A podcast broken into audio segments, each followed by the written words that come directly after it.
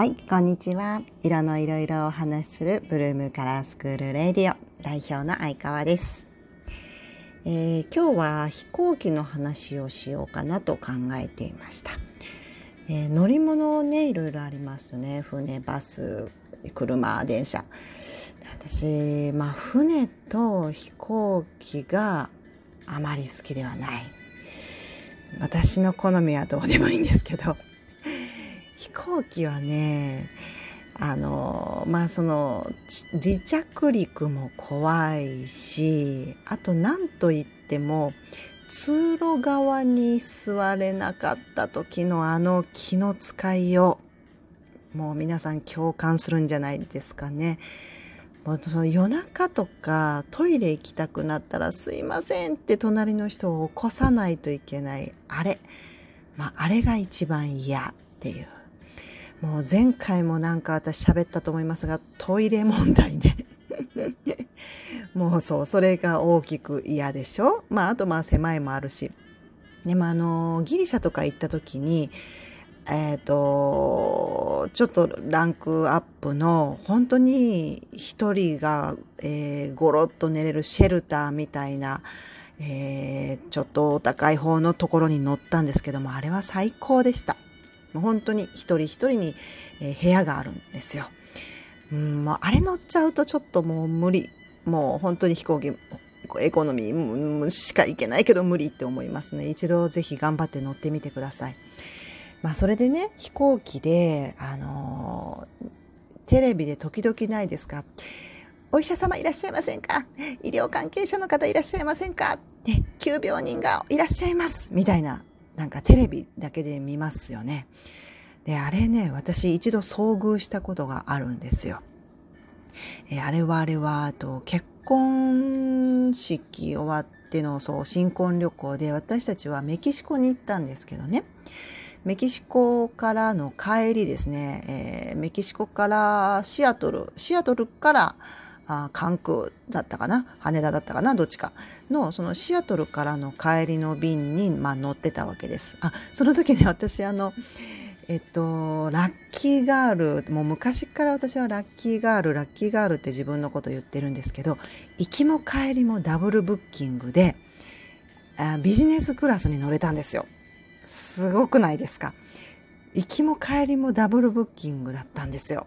で、えー両方ともビジネスクラスに乗れたっていうもう本当使い果たしたんじゃないって言われたぐらい。君のラッキーガールぶりはもうこの新婚旅行で使い果たしたんじゃないかって言われたぐらいあラッキーだったんですね。全然違うじゃないですか。男の人なんか特にね。そうそれでビジネスクラスに乗ってたんです。で帰りもう新婚旅行も終わって帰るという飛行機の時に、まあ、画面を見てたね。なんかの映画。でなんかこう飛行機がピピピピピってこう船飛行あの海の上をこう飛んでる映像あるじゃないですか航空今の地点みたいな。であれがなぜかなんか折り返してるんですよ。なぜか飛行機があれ？あれ？反対方向向いてると思って。ね、で旦那に「ねえねえねえねえ飛行機反対方向向いてるよ」って言ってたら要は急病人が出て今からシアトルに戻りますっていう話だったんですよ。えー、っていう感じですよね。もう有無を言わさない。えでも私その時すごいラッキーだったのは私も、えー眼圧なんていうのあの高度のところにいるがために目に圧がかかりすぎてものすごい目が痛かったんです。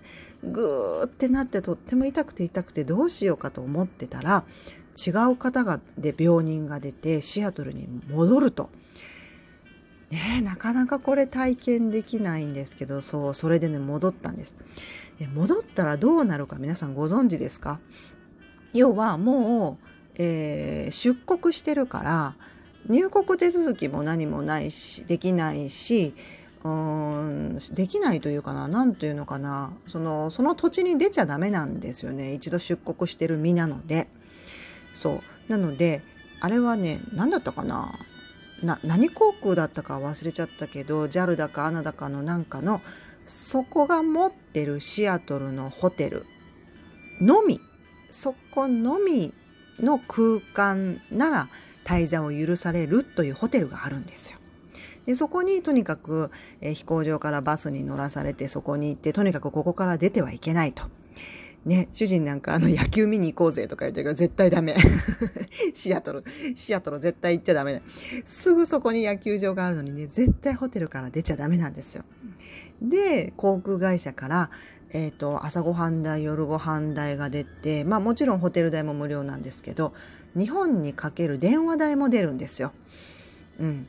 ね、なんかあんまり知らない世界ですよね。で、まあまあまあ、ちゃんとご飯も食べれる。ね、あの、まあまあビールも飲める金額だったかな。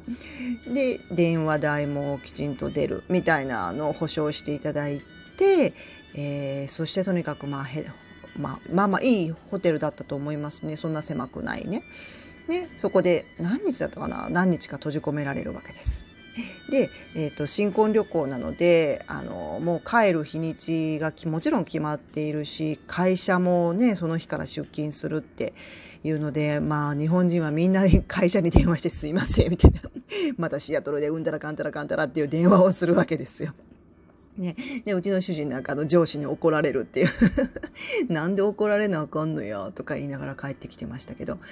そうそうそんなことでまあ閉じ込められる。ですよ。でね、まあ、違う便がチャーターできたら、できた時に日本に帰れたんです。ね、その時はもちろんビジネスクラスでラッキーでしたね。うん。まあ、そんな飛行機体験があるんですよ。で、飛行機体験といえば、飛行機にまつわる話といえば、あの、一度、えー、舞妓さん、京都の舞妓さんとお仕事をしたことがあるんですけど、京都の舞妓さんも、まあ、イベントとかで、えー、海外に行くことがあるらしいんです。そしたらね、あの舞妓さんの髪型、ね、お化粧、着物を着て、そのまま、えー、絶対に私服になってはいけないんですって。もう京都の街を出る時から舞妓の格好をして、えー、飛行機に乗りもうあんなの頭がほらぺちゃって潰れるから背中もガーってできないわけですよ。ああ疲れたとか だらーってできないわけです。そして舞妓さんというふうにもうみんなが見られるので絶対寝てはいけないんですって。もう地獄ですよね。ヨーロッパとか行く時も絶対寝てはいけないんですって。ものすごいかわいそうですよね。すっごい大変なんですって大変なんどすえって舞妓さんが言ってました。ねえなので舞妓さんも本当にすごい商売ですよ。だからあのあまり行きたくないんどすえって言ってました。いいじゃん私服で行けばって思いましたが。そうなんですって。ね、飛行機にまつわる話です。まあ、ちなみにあのどうでもいい話ですけど私はあの整備をしている男性のつなぎフェチです。どうでもいいね。まあ今日飛行機の色の話をしようと思いましたが、はい、どうでもいい話に終始しました。飛行機の色の話も、まあ次回話していこうかなと思います。またまた、えー、今日も聞いてくださってありがとうございます。大阪中央区、えー、ブルームカラースクールを運営しております。インスタもやってます。フォローお願いします。今日はこれでおしまい。